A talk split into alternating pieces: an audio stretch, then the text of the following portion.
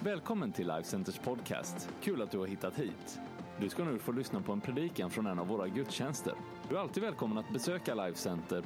All information du behöver hittar du på lifecenter.se.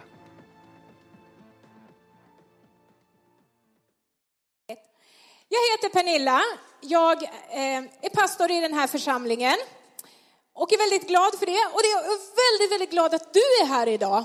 Att inte bara jag är här. För hade det bara varit jag så hade det i alla fall inte varit så roligt. Utan roligt att du är här. Idag så ska jag predika över en bibeltext som jag har hört så många gånger, många, många predikningar. Jag har läst den själv många gånger och ändå så är det som att Gud har lyst med stora ficklampan. Och jag, ni vet, man kanske säger, va? Har får ingen sagt något? Lite det va, när det helt plötsligt så kommer det någonting ur en text som man tycker att den här kan jag. Och det ska jag predika idag. Och eh, om du är här som inte är van att gå till kyrkan, om du är här som inte är en troende, som inte känner Jesus, den här Jesus vars namn liksom nämns många, många gånger under våra gudstjänster. Om du är här, så känn dig välkommen. Det är som Robert säger, välkommen till kyrkan. Eh, vi allihopa som sitter här har haft en resa och har en resa med Jesus. När jag var 14 år, då var mina föräldrar relativt nyskilda. Eh, jag var en vilsen tonåring inte stökstökig. Ni behöver inte komma fram sen. Ibland är det så här, om man, om man drar på lite och så säger man så här, jag var lite stökigt. Då kommer alltid någon och säger så här, vad bra, jag knarkar också, jag känner igen mig. Så här. Ja, inte riktigt så, men stökig, vilsen, lite så där på, på drift liksom. Jag eh, sökte lite olika relationer för att få bekräftelse. Och eh, jag var nog lite så här provocerande. Det var ganska liksom, eh, mina barn de kan säga så här, varför lyssnade du på Nina Hagen? Därför att jag skulle provocera. På den nivån var det liksom. Och då, eh, jag kände inte Jesus i min familj, vi hade aldrig pratat om Jesus. Jag hade gått på något barndop, jag hade varit på bröllop. Det var liksom min kyrkvana när jag var 14 år. Eh, så att jag hade ingenting sånt med mig hemifrån. Men jag kände inte Jesus, men Jesus kände mig. Han längtade efter mig, han visste vad jag behövde, han kände mitt inre. Eh, mycket, mycket bättre än vad, vad, jag gjorde eller vad mina föräldrar gjorde eller hur de kunde hjälpa mig. Eh, och så fanns det en tjej i den här stan som hette Sofia, hon heter fortfarande Sofia. Eh, och Gud knackade på hennes hjärta och sa så här, du finns i en församling Sofia, du har stått upp för mig, är du beredd att gå? För det finns en tjej i en klass som du så småningom kommer börja i. Hon heter Pernilla, hon är vilsen, hon behöver mig. Eh, vi var 14 år både hon och jag, nu blev jag lite så här tårögd på dräkten då. Och Sofia sa ja, jag gör det. Eh, och precis nästan direkt därefter så blev hela den klassen som hon gick i, i ett ytterområde här i Västerås, flyttad in till centrala Västerås och där gick jag. Så vi blev kompisar, hon tog med mig till en kyrka och där pratade man om Jesus. Den här Jesus som jag aldrig hade hört talas om, där pratade man om honom. Men man inte bara pratade, utan det fanns också många människor som levde Jesus liv. Jesus liksom lyste igenom dem. Det var inte bara liksom bla bla bla bla bla bla. För, för då tror jag att jag som lite så här provokativ 14-åring, då hade jag sagt så här, tack, det var inget för mig. Men jag såg något genuint i människor eh, som tog emot mig. Jag hängde hemma i bland annat Sofias familj då, länge, mycket. De tog hand om mig, de öppnade upp sitt hem. Och så gick det kanske, vet jag, fyra, fem månader. Och så bara kände jag så här, det de har, det vill jag ha. Den här Jesus som lyser igenom dem, det vill jag ha. Ehm, och så var jag på en, på en eh, lägergård utanför Västerås. Och så böjde jag mina knän och jag vet faktiskt, jag har tänkt lite så här, varför gjorde jag det? Ja, men det kanske var någon som sa så här, om, om du vill börja tro på Jesus så får du böja dina knän. Jag vet inte, men jag bara, ha. Och så bad jag, om du finns på riktigt, om det här är liksom riktigt det de har, då vill jag säga välkommen hem till mig Jesus. Välkommen in i mitt liv. Jag fattar inte riktigt vad det går ut på, men, men välkommen. Eh, och på grund av att jag gjorde det beslutet då, Och på grund av att Jesus säger ju aldrig i de lägena, nej, det var inte din tur idag. Utan han hade ju väntat, han hade ju längtat efter den här dagen och kom in i mitt liv. På grund av det och den resan som då har pågått sedan jag var 14 år, eh, så kan jag stå här idag. Så kan jag vara eh, en ledare, eh, jag kan få föra människor både till kyrkan och till tro och jag kan få vara en sån där det lyser igenom. Så om du inte är en troende, hjärtligt välkommen.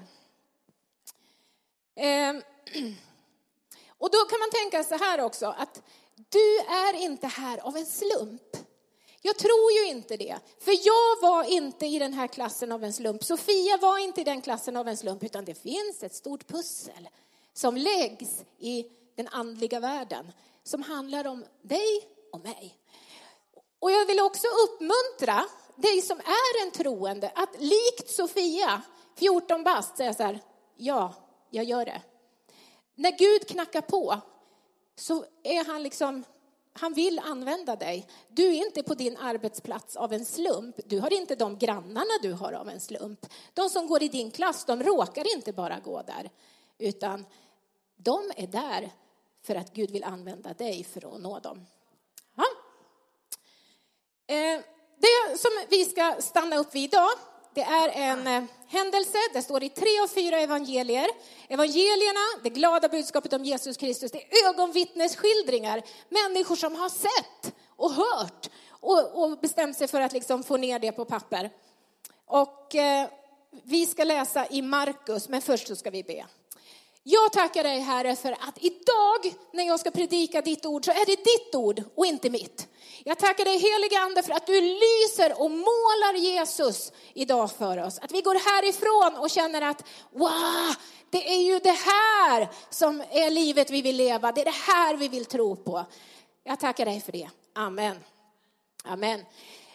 Det jag ska tala om idag det handlar om Guds nåd det handlar om hur han ser på dig, hur han ser på mig och hur han ser på dig och mig i relation till andra människor.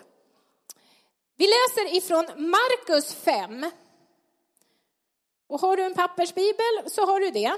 Och har du en telefonbibel så har du det. Och har du ingenting sånt så kommer det att komma här. Markus 5 och 21 och framåt. När Jesus hade farit tillbaka med båten till andra sidan sjön samlades en stor folkskara hos honom där han var vid sjön. En synagogföreståndare som hette Jairos kom dit eh, och då han fick se Jesus föll han ner för hans fötter och bad honom enträget. Min dotter ligger för döden, kom och lägg händerna på henne så blir hon frisk och får leva. Då gick Jesus med honom. Mycket folk följde efter och trängde sig in på honom. Det var en kvinna som hade haft blödningar i tolv år. Fast hon hade lidit mycket hos många läkare och lagt ut allt hon ägde hade hon inte fått någon hjälp. Det hade bara blivit sämre med henne. Hon hade hört talas om Jesus och nu kom hon bakifrån i folkmassan och rörde vid hans mantel. Hon tänkte, om jag så bara rör vid hans kläder så blir jag frisk. På en gång upphörde hennes blödningar och hon kände i kroppen att hon var botad från sin plåga. När Jesus märkte att det hade gått ut kraft från honom vände han sig om i folkskaran och frågade, vem rörde vid mina kläder? Hans lärjungar sa till honom, du ser hur folket tränger sig på, in på dig och du frågar vem rörde vid mig? Han fortsatte att se sig, se sig omkring efter kvinnan som hade gjort detta. Hon visste vad som hade skett med henne och kom förskräckt och darrande och föll ner för honom och talade om hela sanningen för honom. Då sa han till henne, min dotter, din tro har frälst dig. Gå i frid och var frisk och fri från din plåga. Medan han ännu talade kom några från synagogföreståndarens hus och sa, din dotter är död. Varför besvärar du mästaren längre? Men Jesus fästes inte vid deras ord utan sa till föreståndaren, var inte rädd, tro endast. Och han lät ingen följa med utom Petrus, Jakob och hans bror Johannes. Och de kom till föreståndarens hus och där såg han en orolig skara människor som grät och klagade högt. Han gick in och sa till dem, varför skriker ni och gråter? Flickan är inte död, hon sover. Då hånskrattade de åt honom, men han drev ut allesammans, tog med sig barnets far och mor och sina egna lärjungar och gick in där barnet låg. Och han tog barnets hand och sa till henne, Talita kum, det betyder lilla flicka, jag säger dig, stig upp. Genast steg flickan upp och började gå omkring och hon var 12 år och de blev utom sig av häpnad. Det här är ju en fantastisk historia som, som berättar om Jesus. Jesus, han hade jobbat hårt en tid. Om man tittar tillbaka så hade han stillat stormar, han hade drivit ut demoner, han hade botat sjuka, han hade undervisat många människor. Och han är på väg, han rör sig i sina hemtrakter. Eh, liksom runt där. Så att man kände ju till Jesus, man hade ju hört talas om honom, att den här snickarsonen, eh, som de flesta visste vem det var, det hade ju börjat hända saker runt omkring honom. Han sa själv eh, att, att han liksom hade kommit för att göra skillnad i den här världen och han hade börjat sin tjänst. Och nu så kommer han med båt över sjön. Han landar troligtvis i Kapernaum och mycket människor möter honom på en gång när han kommer till stranden. Och det är ju så att många människor, de hade säkert hört talas om Jesus och många, de såg bara att det hände något. Så de hakar på liksom. Eh, men där Jesus går fram så är det alltid liksom en rörelse. Varför träffas vi i kyrkor i hela, hela världen idag? Därför att vi fäster vår blick på ett enda namn och det är Jesus Kristus. Och så blir det en rörelse kring det. Och eh, här kommer Jairos fram till Jesus Eh, och Jairos är föreståndare för synagogan. Det betyder att han har ett anseende. Han har ett namn, han heter Jairos, han har en titel, han är synagogsföreståndare. Man vet vem han är. Eh, han är en man som man både ser upp till och man lyssnar till. Han har en tro han kommer här till Jesus, kungars kung, herrars herre, han som har all makt. Och så säger han så här, Jesus här är manualen. Om du bara kommer hem till mig, om du bara lägger dina händer på mitt sjuka barn, då kommer hon att bli frisk. Jag tycker det är ganska fantastiskt egentligen. Så här, så här gör man. Han vet hur man gör, han vet hur man ska tro, han kan sin bibel. Och så säger han till Jesus, om du gör så här, då kommer det ordna sig. Han söker Jesus, han har ett enormt behov. Eh, han har troligtvis en ekonomi eftersom han har ett arbete. Så småningom här så kommer det att han har ett hus. Man pratar om hans familj. Han är ju någon.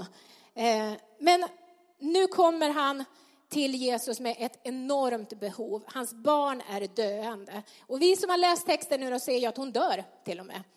Eh, och så står det så här lite, lite härligt. Och Jesus gick med Jairos hem till huset för att hjälpa honom med dottern.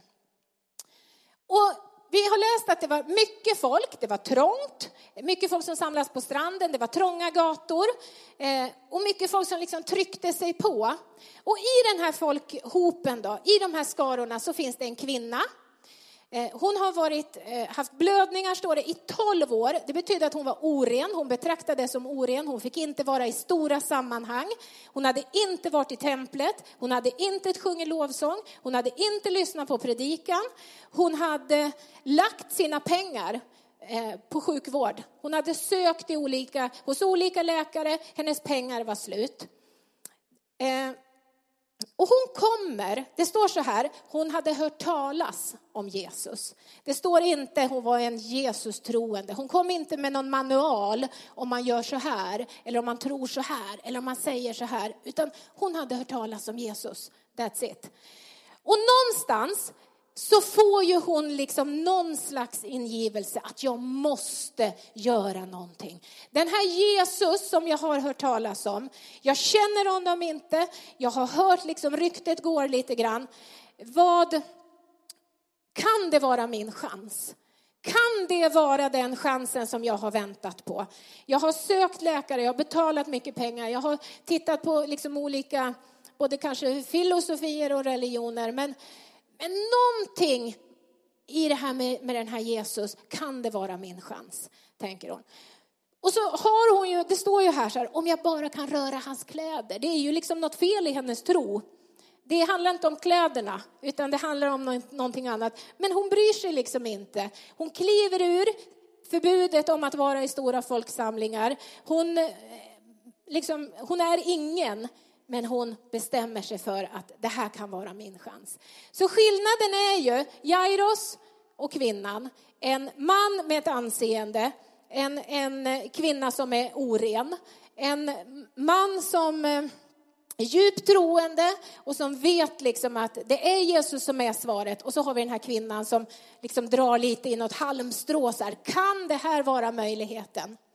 Och trots att Jesus eh, är på väg härifrån, liksom, hem till Jairos. Han är på väg för att hjälpa Jairos i den här svåra situationen. Så är han också närvarande här och hans kraft är närvarande här. Och jag tycker att det är så befriande att tänka att Jesus, eh, ni som känner mig, jag kan ju vara liksom på väg. Och när jag är på väg, då ser inte jag en enda själ som står i vägen. Eh, jag har fått ett brev en gång ifrån en eh, underbar församlingsmedlem som var otroligt ledsen över liksom mitt beteende. Och jag tänkte så här, vad är detta? Men jag kan nog förstå, därför att när jag är på väg, då är jag på väg. Så ni som står emellan och jag inte ser er så beror det inte på att ni är osynliga utan då är jag bara på väg och då kan du sparka lite på mig. Men Jesus han är liksom inte på väg bara utan han är också här. Eh, och nu stannar han upp. Hej, hej, hej, hej, hej. Vänta, vänta, vänta. Mycket folk tränger sig på. Kraft har gått ut ifrån mig. Det har hänt någonting här. Och lärjungarna de tycker att det här är en konstig fråga att ställa. Det är ju mycket folk. Det är ju trångt. Det är ju många som liksom trycker sig på. Många rörde vid Jesus, säkert både vid hans kläder men också liksom vid, vid hans kropp utan att få sitt mirakel. Vi kan gå till kyrkan vecka ut och vecka in. Vi kan gå till Connect-gruppen, vi kan gå till samlingar, vi kan gå till olika sammanhang. Vecka ut och vecka in utan att, få ett möte med Jesus. För det handlar om att vi har någon slags liksom längtan på vår insida och att vi sträcker oss efter någonting för att vi ska få det här liksom mötet med Jesus. Ehm, och hon Ja, Jesus han vet att det är någon som har fått ett vidrörande. Och det står faktiskt så här att han letar efter kvinnan. Och det här kan ju vara en efterskrivelse liksom. Eh, men någonstans tänker jag så här, det är ju så här det är med Jesus. Han, han är ju inte så här, oh, nu händer någonting, utan han vet exakt vad som händer, vem du är, vad du går igenom, hur ditt behov ser ut. Han vet exakt. Han är inte en Gud som bara, oh, sa så, kanske, utan han är en personlig Gud.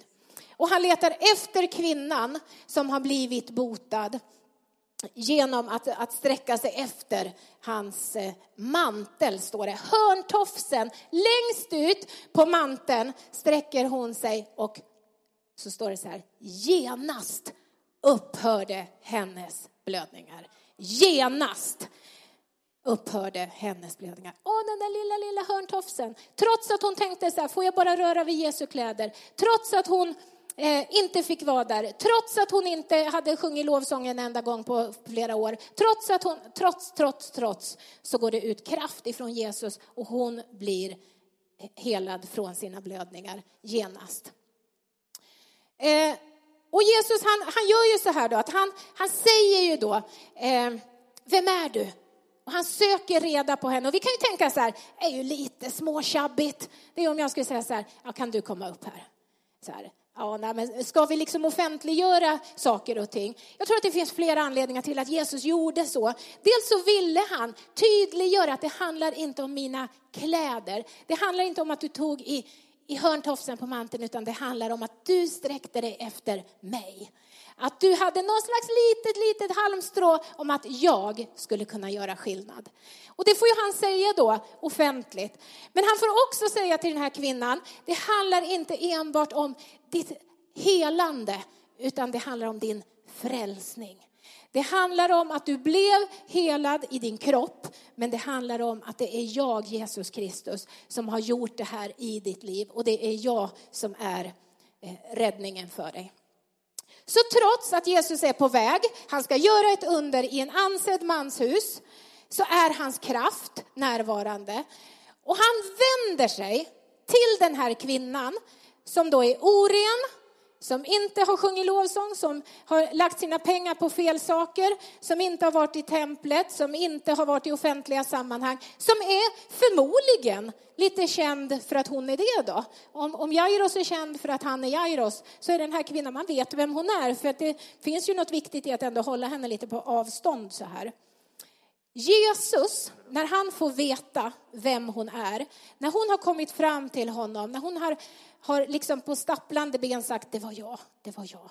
Hon har berättat hela sanningen. Och det står bara att hon har berättat hela sanningen. Jag tänker så här, inte vet väl vi hur hela sanningen såg ut. Hon kanske berättade precis hela den här resan. Inte bara att hon var sjuk, utan också jag har blivit utsatt, jag har ett utanförskap, jag är ensam, eh, jag har ingen... Ni, ni, förstår, det finns ju många bitar som hon kan ha berättat för Jesus där. Eh, till den här kvinnan så vänder sig Jesus och så säger han så här. Min dotter, din tro har frälst dig. Frälsning betyder räddning. Min dotter, det här är enda gången som Jesus säger så till någon. Min dotter eller min son. Han säger mina barn, mina älskade, men inte en enda gång övrigt så säger han det. Och det säger han till en kvinna som är uträknad, som är oren, som inte är någon. Så säger han, min dotter, din tro har frälst dig. Jag tycker det är fantastiskt. Vilken tro då? Hon hade ju nästan ingen tro. Hon trodde ju att det var kläderna, eller hon trodde att det var det där lilla, lilla halmstrået som hon skulle dra i. Det räckte. Jesus han bryr sig inte så mycket om i det här sammanhanget hur hon trodde, utan att hon på något vis agerade efter det som hon ville ha. Och jag tror att det är så här med oss ibland, va? att vi kan tycka så här, ja, men jag har inte tro, eller jag kan aldrig få det här. Din lilla tro räcker. Jag tycker att det är fantastiskt att tänka att Jesus Kristus, som kan göra allting nytt, han vänder sig till en liten människa och säger min dotter, min son. Vet du, I den här församlingen så finns det många fantastiska unga kvinnor. Eh, I hela den här stan så finns det massor med jättefina unga tjejer. Men det finns bara två som är mina döttrar. Och de är ju något speciellt för mig. Så när, när Jesus uttalar de här orden till den här kvinnan, min dotter. I ett enda nu så går ju hon från att vara ingen och utanför till att bli innesluten i något fantastiskt. Hon fick ju förstå att hon var känd utav Jesus. Och det var det jag talade om innan. Att innan jag lärde känna Jesus så fattade ju inte jag naturligtvis att han redan kände till mig. Att han redan liksom hade koll på mig. Men när jag har gått, börjat gå med honom, när jag har lärt känna honom, det är då jag har förstått att han har haft koll på mig hela tiden. Det står i Bibeln att liksom, medan vi ännu låg i mammas mage så hade Gud koll på oss. Det är fantastiskt att tänka att det är så. Och den här kvinnan hon fick ju liksom erfara då att hon var redan känd. Hon som var utanför, hon som säkert hade liksom hållit sig undan. Hon visste ju vad som skulle hända om hon kom till, till större sammanhang. Han visste mycket väl vem hon var. Han sökte efter kvinnan som hade blivit botad. Inte liksom vem som helst, utan en specifik människa. Därför att han visste. Ehm, och eh, hon fick också veta att hon var älskad. Hon hade säkert tvivlat både en och annan gång på om hon hade liksom drabbats av det här av någon anledning. Hade hon gjort någonting? Hade hon själv försatt sig i den här situationen? Och jag vet att vi kan hamna där allihopa. Vad har jag gjort för att behöva vara i den här situationen? Att gå igenom den här trånga passagen. Vad har jag själv gjort för någonting? Och jag hade ett, eh, ett samtal med någon i veckan som precis satte ord på det här, som diskvalificerade sig själv. Eh, som sa liksom de här orden, men jag är sån, det blir alltid så här. Eh, och så handlade det om svåra, svåra situationer. Till dig så säger Jesus, min dotter, min dotter, du är inte diskvalificerad. Du är innesluten i den största kärleken som finns. Du är älskad för att du är du, inte för det du gör, inte för det du inte gör, utan du är älskad för den du är. Att livet kan vara lite surt och stökigt ibland, det kan det vara. Men det handlar inte om, eh, om dig och det handlar inte i första hand om, om vad du gör eller att du är sån. Du är älskad. Den rösten som ropar högt inne i dig, jag är ingen, jag är oälskad, jag är utanför, jag är ensam. Det är inte Guds röst. Mata dig med det som är Guds ord. Mata dig med det som är den här gemenskapen. Mata dig med människor som, som talar tro och hopp och framtid och ljus och glädje in i ditt liv. Ehm, men hon fick en tillhörighet den här kvinnan. Hon var aldrig mera ensam utan hon tillhör nu Jesus. Nu ska du få tre snabba punkter. Nej, jag ska ta en sak till först förresten. Eh, Jesus, han gör ju ett under, verkligen, i den här kvinnans liv, min dotter. Men han gör aldrig det i vare sig ditt eller mitt liv på bekostnad av någon annan. Utan han fortsätter.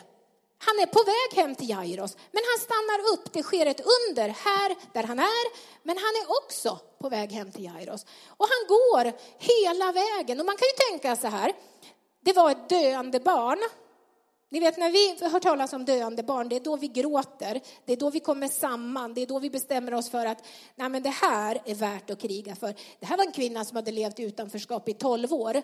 Hade det varit fyra månader till hade det inte spelat någon roll. Eh, men så tänker inte Jesus, utan ditt nu, det är ditt nu. Eh, han väger inte på någon våg eh, att du får, du får ditt mirakel, du får inte. Eh, så han fortsätter och även Jairos dotter blir fullt frisk. Så Jesus, jag vill bara liksom uppmuntra dig till att Jesus han gör aldrig någonting på bekostnad av någon annan. Ibland kan vi liksom tänka att ja, nej, men den behöver ju det bättre. Eller jaha, nej, men nu fick den, då får nog inte jag. Ditt nu är ditt nu. Tre snabba punkter. Snabba blir det nu. Ett, sträck dig likt den här kvinnan efter Jesus. För att hos Jesus så finns ditt och mitt mirakel. Det finns inte i olika liksom, filosofier eller i andra religioner eller det kan vara hos människor. Ibland går vi till människor och vi frågar och vi frågar och vi frågar och vi frågar och vi vill ha svar och svar och så får vi massa olika svar och det blir jättekrångligt.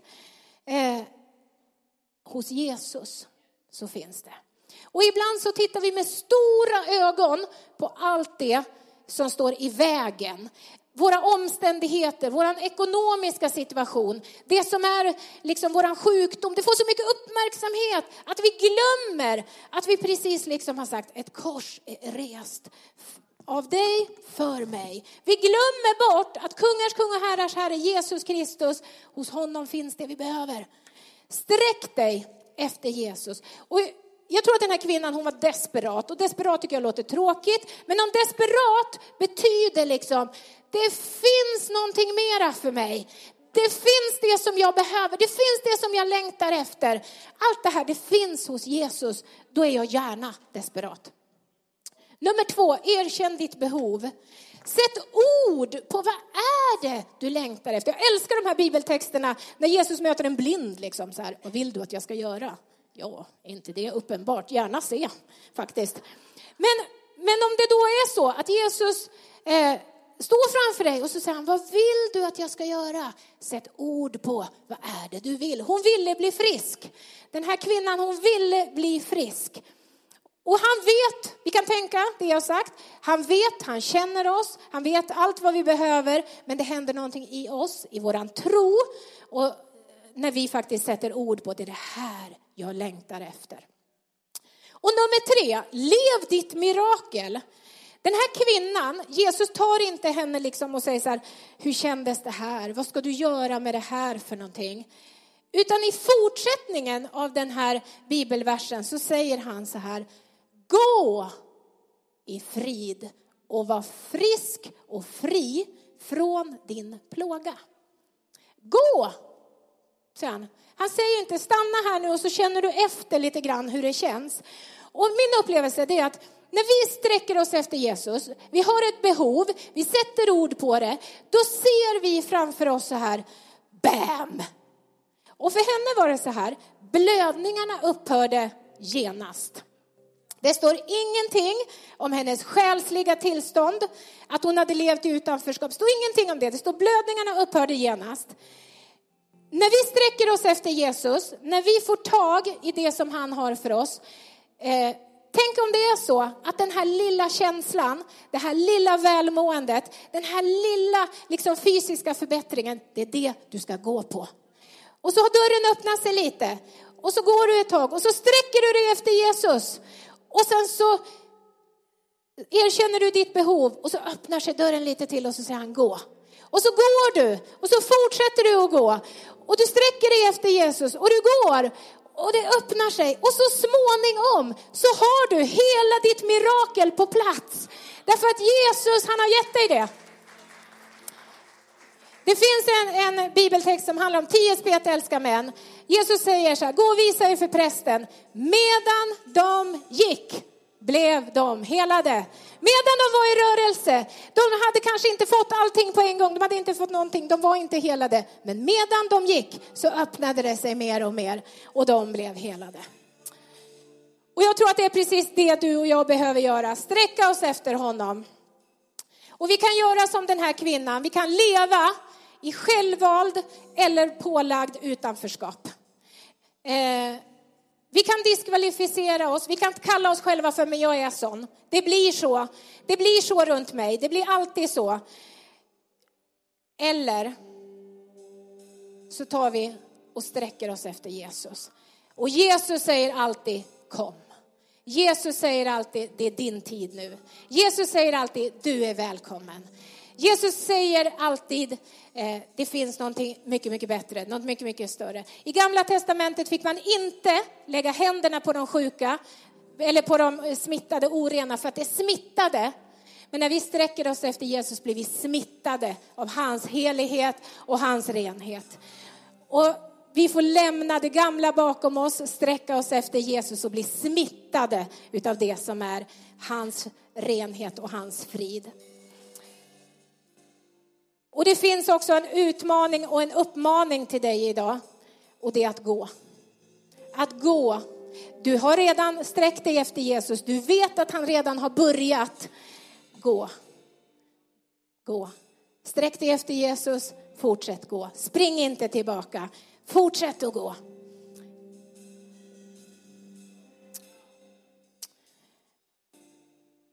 Nu ska vi sjunga en lovsång tillsammans. Sen så ska du få ett erbjudande om att säga ja till Jesus. Som jag gjorde när jag var 14 år. Du kommer inte behöva stå på knä. Men du kommer behöva öppna upp ditt hjärta och säga idag är det min dag. Varsågoda.